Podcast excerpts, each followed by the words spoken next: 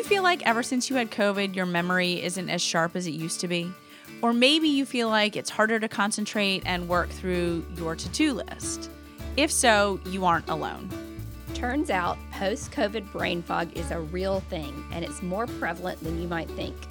In today's episode, we're talking all about brain fog, how long it might last, and what you might add to your diet that could clear some of that fog. Let's dive in. So, today, Carolyn, we are talking about brain fog. I'm kind of wondering if this is like a little hint that you're trying to give me. No, it's more. I wanted to dig deeper in the topic because I feel like I cannot shake the brain fog ever since I had COVID, which was what, like A I mean, year, almost two, yeah, a a year, year ago. year, year and a half ago. Yeah.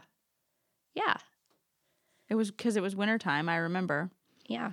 But it might have been before the holidays. I can't remember. See, I can't remember. See, exactly. But then also, I don't know if it's like it's some of that I think, and then like changes in hormones, like in perimenopause, can give you brain fog. So I'm like, oh, geez, I'm a lost cause right now. Well, I just, I, you know, I would say being women at our stage of life, at least we recognize that it's brain fog because, I mean, remember having like pregnancy brain? mm-hmm. Okay, well, apparently pregnancy can also cause brain fog. Yeah. This actually is the first time that I realized it was like a legitimate thing that, that, you know, medical professionals actually recognize, not just like what us Yeah. moms talked about. And it actually made me, when information started coming out on COVID related brain fog, it actually made me feel a little better. Like, okay, I'm not the only person. Like, Yeah. this isn't completely abnormal. But I remember, because it can, some people get it during their illness, but a lot of people, it sticks around after. But I remember maybe when I got it the first time. Have I had it twice? I think you have had it twice. I think I the first time I remember like my initial signs weren't anything like respiratory or anything like that. I could not concentrate. I couldn't it was a right. very weird like even taking my ADD medicine, it was very like it was just a bizarre feel like I was just unsettled like it was weird. Yeah, I remember that because you had said that that that what when you after you were diagnosed, you said that that was a little bit of what tipped you off, Mhm. and also because one of your kids had it first. Yeah. but still. Yeah. Anyway. So basically, in the research, brain fog is called cognitive deficits, which hate I, think is actually a really nice explanation of it. Oh, you do? Well, Well, it's it's it's slightly it doesn't it's a nice explanation in the sense that it's very clear yes. that cognitive deficits are happening when you have brain fog. Yes. And hopefully they are temporary. But and you were you were saying that in many instances they really are temporary. Yeah, We're not quite sure about the whole COVID situation We're, yet. They're saying, like I've read several research articles where doctors were like, this should be temporary, but how long it goes on, as a result of COVID. as a result of COVID. But like, um, if you are, so you can have brain fog if you are very stressed, if you're not sleeping well. Mhm. We talked already about pregnancy and menopause, um, or perimenopause. What were some of the others? Um, like a medication, and Oh, this that's could be right. like over a month's period, like you're taking a medication, or it could be like you take an antihistamine and you just feel like foggy that next twelve hours. You know? yeah, yeah. Um, dehydration. Um, what else? Oh, like a change in time zones. Oh, yes, yes. So it can be a lot of different things, but a lot of these things are things that you can resolve or that the brain fog will resolve once the trigger or the condition goes away. yeah. Although I'm not quite sure that the brain fog goes away when you deliver the I was baby. just thinking. But I think it's because then you roll right into lack of sleep and stress. Yeah. So, but anyway. I think maybe about a year after you have the baby. Yeah, right. Exactly.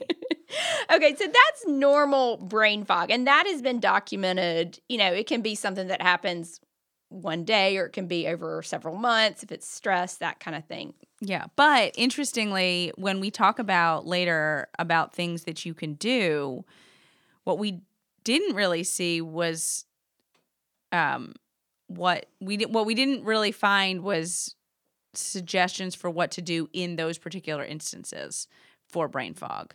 Well, I think some of them, like lack of sleep, you need to sleep. Right. You know? Yes. Yes. Um, yeah, there wasn't much much solution. But let's go back to define cognitive deficits. Let's tell people exactly what brain fog means. Um, it's essentially a big umbrella term for changes that impact one's thinking, processing, memory, ability to concentrate, or executive functioning skills. Now, your executive functioning skills are things like planning, organizing, problem solving, multitasking. There are also things that if you have ADD or ADHD, you Are you already hard. You're, they're already hard for you. Executive functioning is like a major challenge for people with ADHD. Yes. And and truthfully, I I think that there there are some other mental health conditions that are Mhm. associated with just not yeah. the best ex- in terms of executive functioning. Yeah, I agree. So that's what brain fog means per the research. Um, so we talked a little about just everyday brain fog and what can cause that. And again, it's usually temporary once the condition or the trigger subsides. But we want to focus a lot today on COVID related brain fog because it's different. And they've identified kind of two reasons why it occurs. And also, the people who typically listen to our mm-hmm. podcast are actually more likely to be affected by COVID related brain fog. Yes, can I go ahead and say that stat? Were you shocked when you saw that? I was shocked. Okay, women are more likely than men to have brain fog, and they categorize this as long COVID. But brain fog is a key component. I mean, of we long COVID. really get the short stick. But then listen to this. This one shocked me too.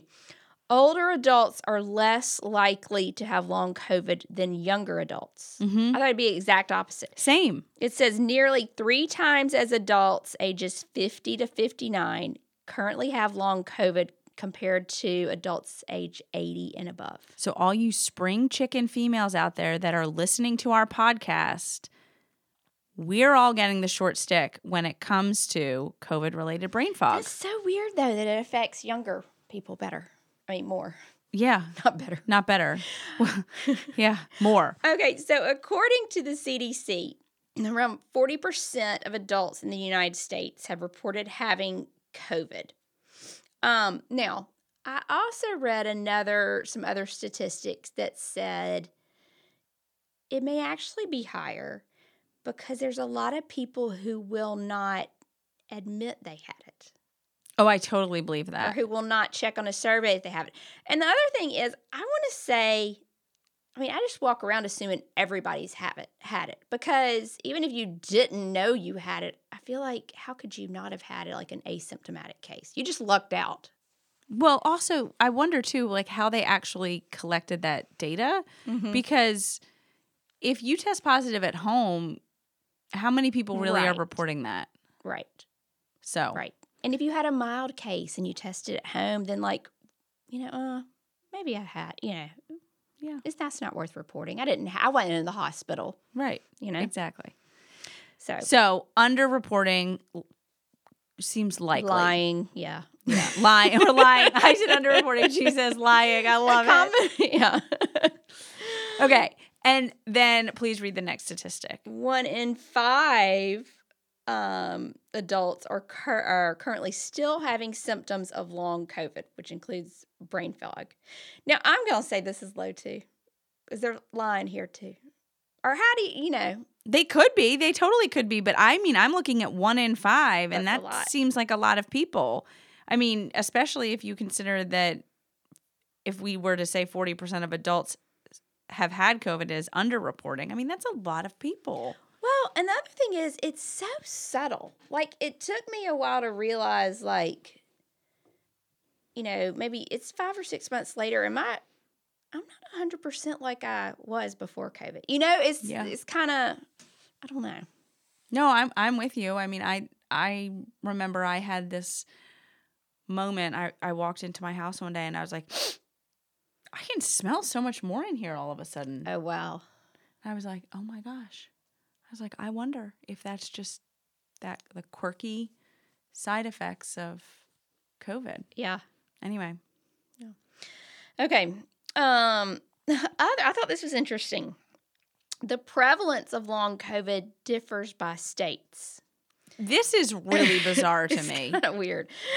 The highest percentage of adults who have long COVID symptoms are in Kentucky, Alabama, Tennessee, and South Dakota. Which were also states that had like early and high rates of outbreak.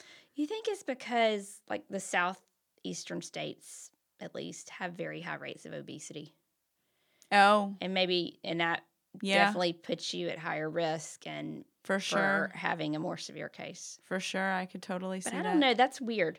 The states with the lowest percentage of people having long COVID symptoms are Hawaii, Maryland, and Virginia. Man. I think that's interesting. There's even a difference. Yeah. Very, very interesting. Yeah. So, you know, the hard part about studying this is well, it just happened in 2020. And then, you know, it was a pandemic. Everyone was freaking out. So no one was thinking, let's get some baseline data. Yeah, exactly. It's a really good way let's to put some it. collect, let's go visit All the 100,000 people. and get some collect some baseline data. And Yeah. ma- And then come back once they've had COVID. yeah, yeah. Right. So, but there was a study last year in 2022, and it looked at 23 different studies that had all looked at aspects of cognition um, and changes to that related to COVID. And what they found among the 23 studies that brain fog, the studies reported 3 to 81% of their participants had brain fog. So, like, one study may have had 3%, which I, Small. I'm going to say they're lying. Yeah. You're just calling everybody liars I am. today. It's been a rough week. Um anyway, but and then like another study found as high as 81 of their subjects had it. So 3 to 81%. And then 12 um in 12 of the 23 studies um they looked at 12 of them gathered data 12 weeks later after COVID. And they found that cognitive impairment or brain fog ranged from 21 to 65%. okay. That that seems like a little bit more um Yeah. just spread out a little bit Yeah. more accurately than like 3% really to threw eighty that- one threw it percent. off. Yeah. Yeah. But also if it if that was largely self reported in for that big range, I can see why it's as big of a range as it is. Yeah. So, and among the 23 studies, they kind of pooled what like symptoms were. The most common symptoms were related to executive functioning, Ding, attention, ding, ding. and episodic memory, which I'm going to say like probably like you you can't remember what you had for dinner Yeah. Monday night, Yeah. maybe. You It's you're just like, not consistent. Yeah. Yeah. Interesting. All right, but then it looks like all of them showed in that in that particular study, they showed this pattern of cognitive impairment when it comes to processing speed, inattention, and then as you already said, executive dysfunction and working memory. hmm But processing speed, I know, but I, that I just felt slow in my brain. I still do a little at times. You know, that's Yeah. really I couldn't pay attention, but also I felt like the gears in my brain were moving slow. Right. Well, the inattention is probably, I would say, is actually the scariest one of them all to me because we all are, we already struggle with inattention. I mean, there mm-hmm. are so many things vying for our attention, and now we're just going to add one more thing that's going to make it harder for us to focus. Yep. Fantastic. Thanks. Fantastic. Um, the it was also clear among this um, review of 23 studies that brain fog was not limited to severe cases, and it was not just limited to um, like right when you have COVID. It, as we've already said, it extended on. Yep. Um, but mild cases Um, I mean, I feel like I had a mild case the Oh, times yeah. I had it, you know, and so it really isn't linked necessarily to severity.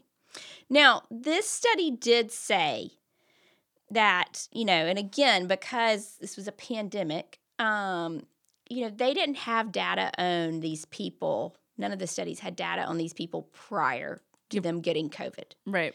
So it was, the studies couldn't really say this is, you know, yes, this person has mild brain fog from COVID, that, you know, that it's new and from COVID. And they, they couldn't eliminate the possibility that the person might have had some dementia before they had COVID, Right. you know? Right. So like when they were measuring processing speed, inattention, executive function and working memory, they weren't necessarily they weren't able to compare that person currently to previously. It was basically like they had these impairments now. Yeah. mm, They might have also had them previously. Yeah, exactly. Um, here's another thing. Um, a 20 another 2022 study reviewed medical records for over 1.25 million people and in an assortment of countries who had previously had COVID. And they found that most of the adults still reported symptoms of brain fog 2 years later. Man. That crazy? Okay, so Carolyn, the next part in the notes here where you start to outline like what researchers attribute this COVID related brain fog to, I find it fascinating. Now, I like the nitty gritty of the details, like the why, but can you go over that? Yeah. I really think listeners are going to like so there are two um things that contribute they believe contribute or lead to this covid related brain fog the first is that covid causes structural changes to the brain I mean, they're slight, but it still changes to the brain. And they aren't thought to be caused directly by the actual virus. Okay. But it's the indirect effects of having had the virus, where during that period when you had it, you had less circulating oxygen, you had inflammation, and maybe even some PTSD afterwards from it. wow. The other, Structural changes I in know. the brain. yeah, Whew. Okay. Yeah. The second reason is the inflammatory effects left from the cytokine storm in the body from COVID. And we heard the term cytokine and the cytokine cytokine storm a lot I Yes. think during COVID. But essentially the problem with the virus is is um that it created this storm of compounds that release inflammatory chemicals. Right. So it really grew into something bigger. It wasn't necessarily the virus running rampant, it was what the virus caused. Yeah, in your body. Yeah, Yes. like that. Your it it basically caused this storm in your in your body. It caused your body to turn on itself. Right. And so just because you're COVID negative doesn't mean that all that inflammation stirred up in your body goes away. It takes a long time for that inflammation to kind of subside.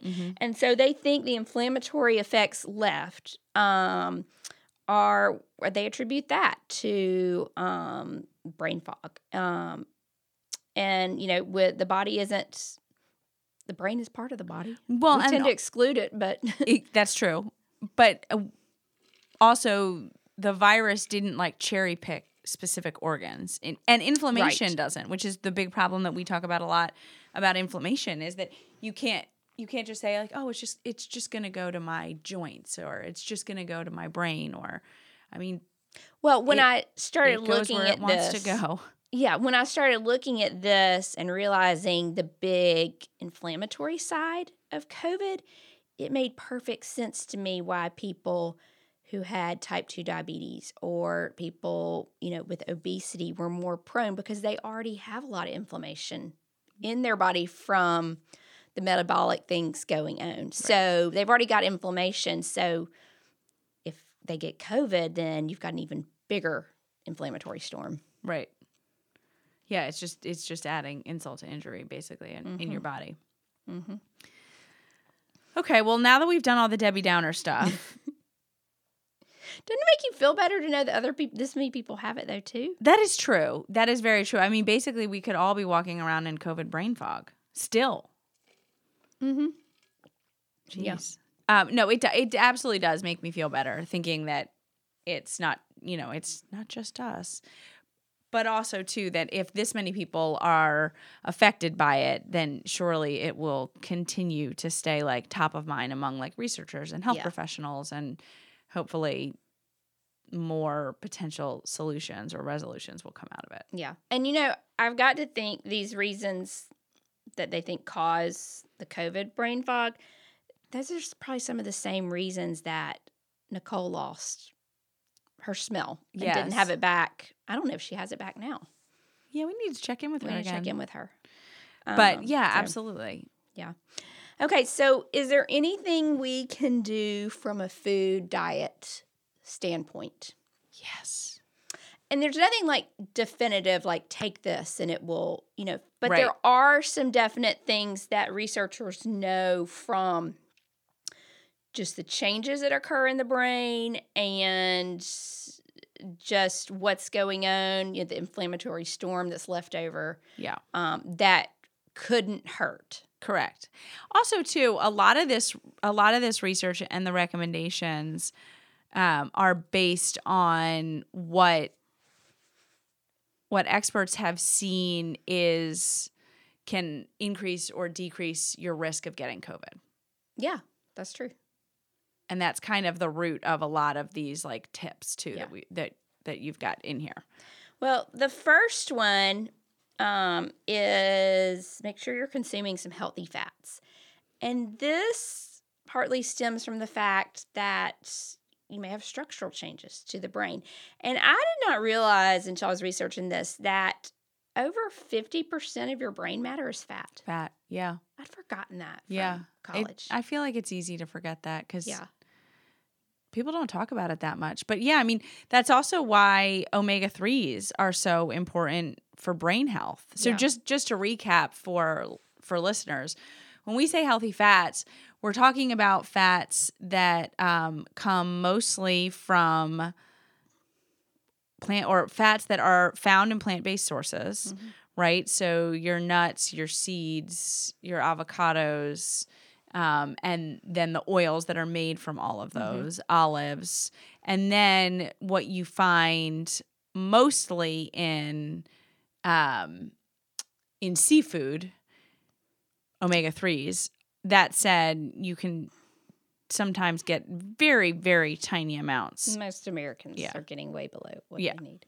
But consuming these healthier fats is really key um, in maintaining the brain's structural integrity. Um, and then just in general, it's associated with overall brain health and cognition and adequate intake of your omega 3s, um, you know, is associated with improved cognition, memory, and focus. Um, and we're most of us probably aren't getting that. So No. it would really help at this time to to re- to focus on it. And I didn't finish my sentence. I'm Um, sorry. No, no, it wasn't you. I just kind of like trailed off. So it was probably the brain fog, honestly.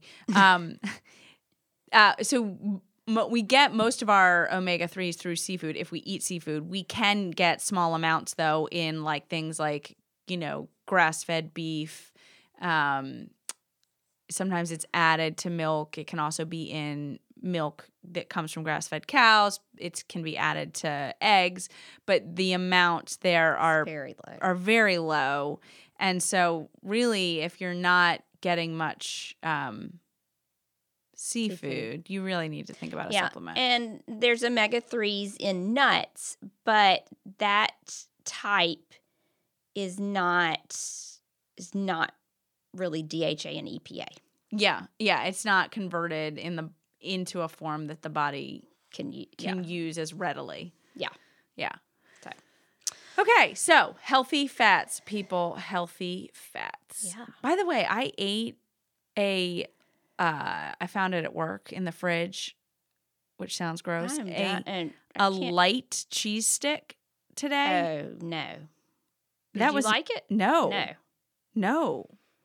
I don't eat I haven't eaten like a reduced fat cheese in a long time, and I, this one was very severely reduced in its Yeah. fat, and it was not good. Yeah. Sorry, when we were talking about healthy fats, what I was going to say is, see, it's okay to incorporate some fat into your diet. Yes. Oh, one thing I will say about healthy fats is um, extra virgin olive oil is one of the healthier ones you can use. Don't use it over a high heat, though. You want to use it in like cold dishes and up to medium heat. Um, but it's extra special because it contains a compound that no other oils do called oleocanthal that has inflammatory and antioxidant effects. In fact, um, I may have shared this before, um, but they um, suggest anti-inflammatory effects of oleocanthal um, can be compared in some studies if compared to that of ibuprofen. Oh, I feel like you and I have talked about that Yeah. before. I probably shared it with all my new inflammation knowledge. Exactly. Also, um, let's give serious kudos to Carolyn for just rolling oleocanthal right off the tongue like it's no big deal. you just gotta have confidence. Just That's right, and put a southern accent on it, Yeah. right? right. act like you know what you're talking about. Yeah. So Okay, the next one. Everybody loves this category. this is easy to do too. Exactly. You want me to say it? Yeah. Okay. Number two, vitamin C rich uh, fruits or foods, vitamin C rich foods, which includes a lot of your fruits. Yes. Um, a lot of citrus fruits. a lot of your citrus, but also like strawberries. Yep. Um, I was just reading something like uh, eight strawberries, which is about a cup and they're not sliced. Um, provides like ninety seven percent of your vitamin C. Awesome. It's Yeah. also good for your skin, just FYI side note. but um and you're wanting this because of um, because vitamin c is an antioxidant so it's going to stop oxidative damage from free radicals and that's important because oxidative damage and free radicals cause, when they cause damage it triggers inflammation Yeah. new inflammation Yeah. so the last thing you want is for you know trying to calm down this covid inflammatory storm and then you're you know Contributing more like literally kindle to the fire. Yes, yes. Also, though, it's needed by the immune system. The immune system really got gets thrown for a loop with COVID, um, largely because of that inflammatory storm. Because the body's trying to fight off COVID, but the inflammatory storm is generated by the immune system. Mm. So it's kind of fighting itself. So it's a bit dysregulated. So vitamin C is good to help it like get back on track.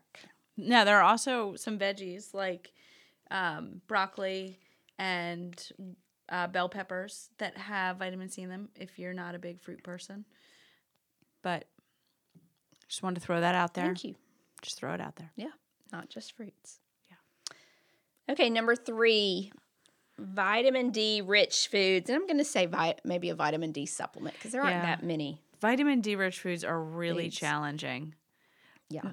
As in because they're just there's not there are not a lot of foods that have um naturally occurring vitamin D in them. So like we think of milk has vitamin D in it, but it's milk is actually fortified with vitamin D. Yes, but like there's some fatty fish. Usually your omega 3 ones have some. There's salmon, trout, um, like you said, fortified milks, and then some mushrooms. But it's only mushrooms that are grown under this certain light. Yeah, they have to be exposed to And- UV rays. And I don't know, do they say that like on the package? Sometimes they, yeah, They yeah, will? yeah. But but the thing is, is that I don't see them that often, and maybe Yeah. it's just our geographic location. But we've got a lot of sun down here, guys.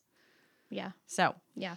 Well, we already learned um, how vital vitamin D was, you know, early on in COVID when they um, began associating, you know, that people with low vitamin D re- uh, levels um, ha- appeared to have a higher risk for COVID and that low levels were associated with higher mor- mortality rates from COVID. Um, and so we already knew that. But then vitamin D also is kind of like um, it's not an antioxidant, but it does similar things to what vitamin C does. It really helps to calm that inflammatory storm. Um, and it supports your immune system because it does. Vitamin D does play a role in your immunity. Um, and it, and Yeah. you know, with COVID and post COVID, you really want to get your immune system Yep. back on track. Yep. All right. What number? We are on number, I don't know, Four. one, two, three, four. Okay. Flavonoid rich foods. And you're right, Carolyn, what the heck is that? I, yeah, I'm like, Carolyn, you got to explain that to the people. We can't just be like, yeah, yeah, yeah, I'm going to go eat some flavonoid rich food. yeah. Don't go to the grocery store looking for Could you flavonoids. imagine? I, I dare you to go to the store and ask someone who works there for some flavonoid rich foods. I could only imagine the look on their face. Okay, so these are a family of bioactive compounds, phytochemicals that um and certain they're only in plant foods and they're Mhm. usually in your colorful plant foods like your berries, your cruciferous vegetables, your citrus, um, Mhm. uh, but also things like tea um, has them in there. But they exert, I'm putting this in quotes, immune modulating effects, which I'm assuming means kind of help regulate the immune system Mhm. and get it back on track. Yeah. Yeah. Flavonoid rich foods, like they're in a lot of plants Yeah. or plant foods, right? Like, like quercetin, for example, is in onions. But yeah, so like in in things like onions, um, to like quercetin is um also in apples, I Mhm. think, catechins in tea, particularly concentrated in green tea, Basically, get your vegetables and fruits in and colors, like you said. colors. Yeah. and colors because there are a lot of different flavonoids. Like there's Mm-hmm. tons of them. Yep. Yep. Yep.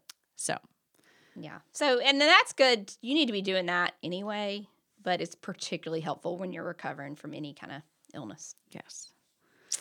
All right, we've got two more. Two more. Number five probiotic rich foods. I mean, they had to know we were going to say that, right? Yeah. They had to. You've got to remember that 70 to 80% of your immune system is in the gut. Yep. and your immune system's a mess right now. Um, and we know that the gut can influence the brain. They're constantly in communication, sending messages, sending emails to each other, sending texts. Yeah, mine's more like yeah, uh-huh. texting and tweeting rapid fire. So we don't know the direct effects that COVID has on gut microbes, but we're just assuming since we know the immune system is left in shambles Correct. after COVID, we're assuming the gut could use some help to get the immune system back on track. Yes. And also because of the whole gut brain axis, there surely there has to be additional benefit from improving your gut health to then have it travel up to your brain Yes. and maybe just wipe away some of that fog. And when I say we're assuming, this isn't just our ideas. This is Yeah, from yeah. some some some of the few research studies are out there that have suggested things that would be beneficial for Yes. Long And COVID also- and brain fog. And when we say we're assuming too, we're also pulling in our our knowledge of like, okay, the, there is a gut brain axis. We have talked about that. We know that what's good for the gut is good for the brain. So you could definitely then assume that if it's good for the gut and it's good for the brain, surely it's it's not going to hurt the brain fog. It's right. going to help the brain Yeah. fog. So probiotic rich foods and drinks, Barley. Oh, kombucha. and yogurt and sauerkraut. Not cooked sauerkraut though, not canned sauerkraut, refrigerated sauerkraut. Um other fermented veggies like kimchi and miso. Um it's going to give you all to those good probiotics. You can yeah, you can find probiotics and other things now too. Um I never know, like- like, when they say they have added probiotics, like a granola bar. right. I don't really trust that. I mean, they add them and they have shelf stable ones, but but the thing that I always wonder is like, well, how much is in there and uh, and how many strains? I'm sure you Well, could are read they the alive? Are they Yeah, alive? Because no- they have to be alive to be beneficial. Yes, but they have a variety. A variety. A variety might not be the right word. A strain. They have. There is um, a shelf stable type of probiotic that has been created and it's like encapsulated in something so that it keeps it from dying even though it's like put on the on the shelf. But then it comes back to the fact that like that's really just like one potential type, you know, and the research on probiotics is ve- like various strains usually housed together, Yeah. you know. So Yeah. I don't think like eating your one granola bar with the one version That's not going of a probiotic strain in it is really going to do it. We gotta we gotta mix it up here, folks. Yep. Um, but yeah, there's also the like the cottage cheeses. You can find probiotic like waters out there. I have not. I haven't. I haven't had those, but I've explored those 'em. much, but anyway, or just take a supplement if you really want to. You could do that too. Yeah. All right, last one. Okay, I'm gonna call this category slow carbs. I like that categorization. Mm-hmm. But what are you talking about? Okay, so slow carbs are ones usually ones that are very minimally processed. They're so they're higher in fiber, so like your whole grains, and they may even contain a little protein. Again, like your Mm. whole grains, or like your beans or peas. Um, and what that means is when you eat them, because they have so much fiber and they're complex and they take a while to digest, which means the carbohydrates from them um, enters your um, bloodstream, and that glucose enters your bloodstream at a slow, slower, more moderate pace Right. as compared to um, refined carbs, carbs with added sugars, um, those Or type just of straight up sweets. just straight up sweets.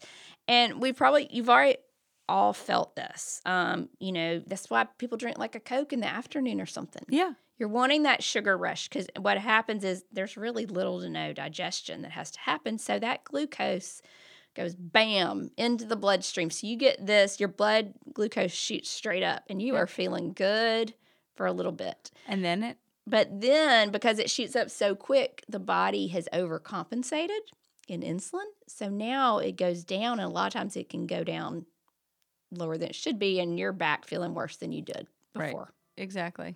So your slower carbs. So, um, like I said, whole grains, um, beans, canned beans, frozen peas, any of those kind of things. All good options. Yes. Yes. Yes. And okay, why is this important? Um, because that blood sugar going up and down, if you have a big roller coaster of your blood sugar going up and down, um, those variations exacerbate inflammation. Right. Exactly. yeah. So the other thing too is that when you're eating the the these like slow carb versions or s- these carbs that are more um that have other nutrients Slow. in them that are slow. Yeah. I was trying to think Yeah, of they how to say that have well. more You nutrients. you you get other nutrients out of them too. You're not just like you're not just getting straight carbohydrate or straight sugar. Um, Yeah. So there's you know there's benefit in those other nutrients that you get. Man, and I have now that I'm wearing a CGM, a continuous glucose monitor, Mhm. it is fascinating to see what like I ate a baked potato the other night. Oh my gosh. It shot up so high. Did it really? Yes. And then I've learned I can't really do rice, even brown rice. Wow. But I can do I can do like quinoa.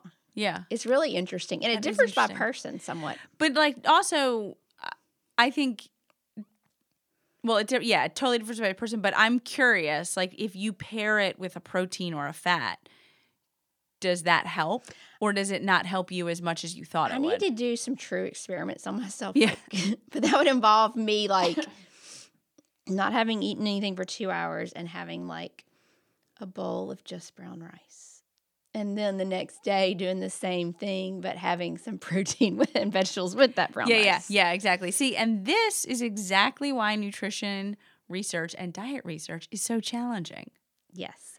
because Um, you got to get a real live human to actually do that experiment. Yes. But I have found if I will eat vegetables first, eat a little bit of my protein first, that helps slow down any kind of rise. Yeah, so it, it like even if the big it's spike. Yes, yes, Huh. yeah. You know, because you know I'm still trying for that A. Exactly. That's what I was going to say. Carolyn's over here just as a reminder, if you or or as a What episode was that? I don't remember. It was a couple ones Mm. ago, but Our goals. oh, our goals. That's right. It- as a reminder, Carolyn is over here just pulling the levers on her dietary choices so that she can figure out how to win at the game of her CGM. But it really, it's been very eye opening, and it's really made me make some um better choices. some better choices. Like I, I really, mean, I don't whatever wanna- motivates you. yeah. Truly. I, will say too though that actually you have motivated me because I I really love carbs. And if I'm making dinner, I will be inclined to like if I'm like making a carb, I'll be inclined to like snack on a little bit before dinner. Yeah. And then typically I just won't eat.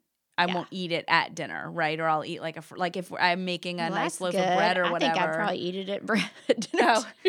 Well, I, I'm just kind of like, oh, this was my serving of this, so I'm just going to eat it now. But after you doing your monitoring and explained it to me, I was like, ooh, I really should like eat my protein first and and save that so like then I try and find something else that's got like some fat or some protein in it to snack on if I'm hungry while I'm cooking. Um and now I just have to like actually get the monitor and do it and see what happens. Yeah. But but there there is a lot um, and I feel like more research has been coming out, or at least I'm seeing more articles that are talking about that roller coaster ride that your blood sugar does is unhealthy for Anybody. anybody, not just people who like have diabetes. Yep. Um, that it generally is not good for your overall health. I said to Will last night he was snacking on some cereal when we came home from um, this this event we went to last night, and I said, "Babe, I really hope I really hope you never get diabetes." and he just looked at me, and I was like, "I mean, you just love carbs." Like it's like nine thirty at night, and you are like chowing down on a bowl of cereal. And then what I didn't get into was like the um was like the whole like because he does he really loves carbs was like what Well, his blood sugar doesn't? must Yeah. be doing. Yeah. And I that was when I was like, you know, what, Brierley, just shut your pie hole and let him enjoy his cereal. We all love a bowl of cereal. anyway, I digress. Okay, so overall, if you think that you have brain fog, you are not alone. Yes. A lot of people have it at different stages of life, potentially, especially if you're a woman, and also as a result of COVID. And it may be continued, you know, two to three years after COVID. We don't know how long. I do feel like mine's gotten better, which is awesome. a lot better. And Carolyn has outlined some fantastic dietary choices that you can make to help at least get your body back on track. And I wrote two, I did all this research because I wrote two articles um, um, about few months ago Own brain fog and the nutrition connection. So I'm going to link those in the show notes if you're interested. All right. Well, we'll see you next week. Bye, guys. Thank you so much for joining us for the Happy Eating Podcast. I'm Brierley Horton. And I'm Carolyn Williams. If you liked this week's episode, then don't forget to rate and leave us a review on iTunes. And be sure to hit the subscribe button so you'll never miss a new episode. We can't wait to have you back at our table next week for a brand new episode. Bye. Bye. The contents discussed in the Happy Eating podcast, such as advice, studies, text, graphics, images, and other material discussed or presented on the site or podcast, are for informational purposes only. Content is not intended to be a substitute for medical advice, diagnosis, or treatment. Always seek the advice of your mental health professional or other qualified health providers with any questions you may have regarding your condition. Never disregard professional advice or delay in seeking it because of something you have heard on the Happy Eating podcast. If you are in crisis or think you may have an emergency, call your doctor or 911 immediately. If you're having suicidal thoughts, call 1 800 273 TALK, that's 8255, to talk to a skilled trained counselor at the National Suicide Prevention Lifeline. If you are located outside the United States, call your local emergency line immediately.